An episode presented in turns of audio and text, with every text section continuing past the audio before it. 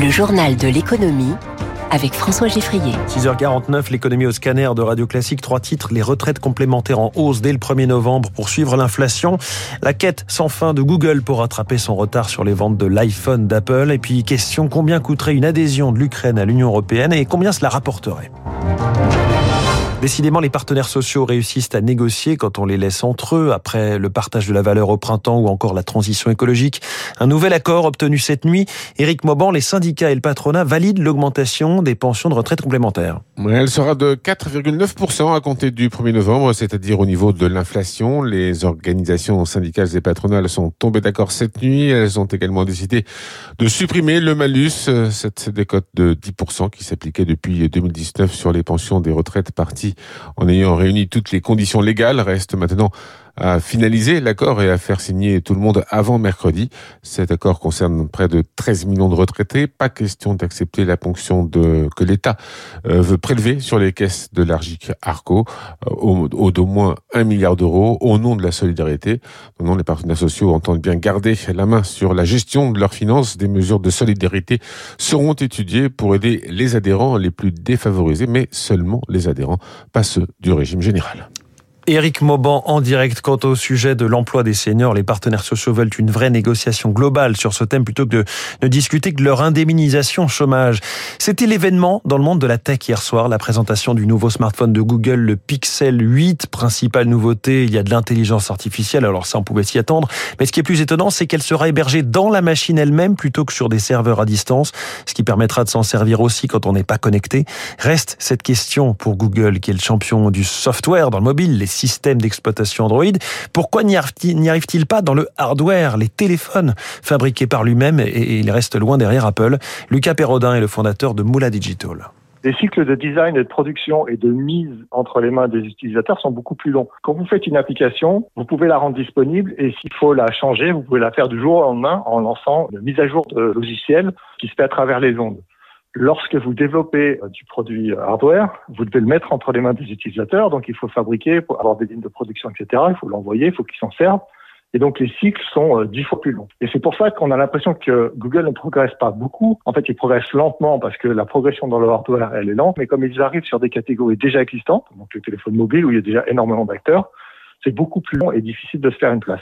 On reste dans le domaine de la tech avec ce grand jour pour le géant français Ubisoft, la sortie de son jeu vidéo Assassin's Creed Mirage.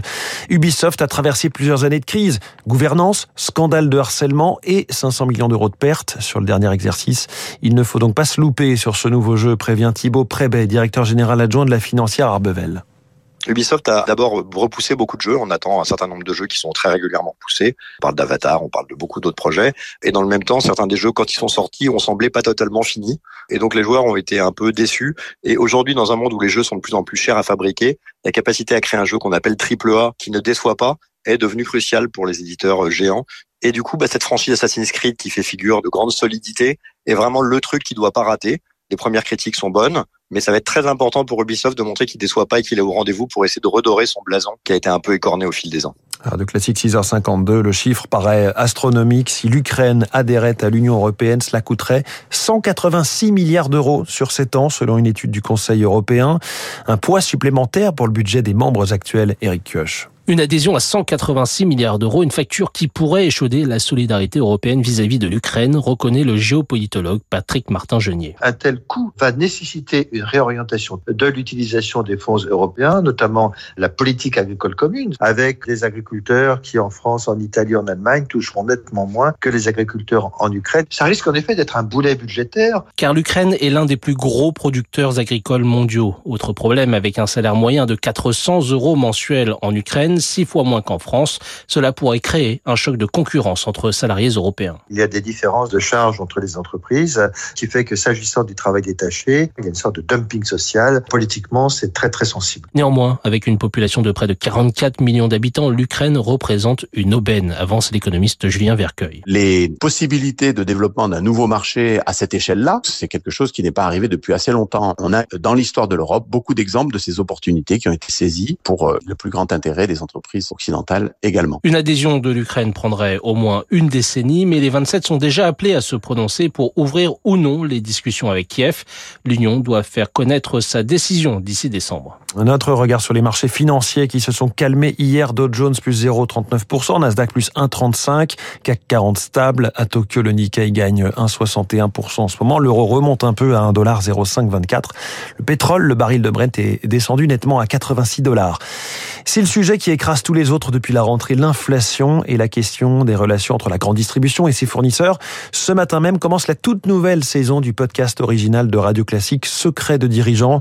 Son invité, Thierry Cotillard, le patron d'Intermarché, au micro de Céline Cajolis. Il y en a marre là parce que réellement l'année dernière on a joué le jeu pour sauver les entreprises avec les hausses qu'elles avaient pris. On a accepté quatre hausses. Si on avait joué la position qu'elles ont joué cette année, il y avait 5 points d'inflation en France sur l'alimentaire, ça s'arrêtait là.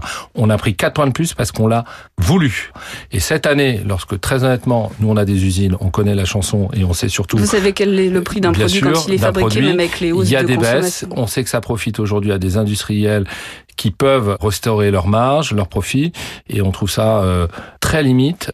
Et quand le résultat d'un groupe comme le nôtre en point de vente, c'est euh, 2 à 3% on n'a pas la possibilité de baisser de 5 points. Par contre, des industriels qui sortent 15 points de résultat, ils peuvent le faire. Thierry Cotillard dans le podcast Secret de dirigeants à retrouver en longueur sur radioclassique.fr.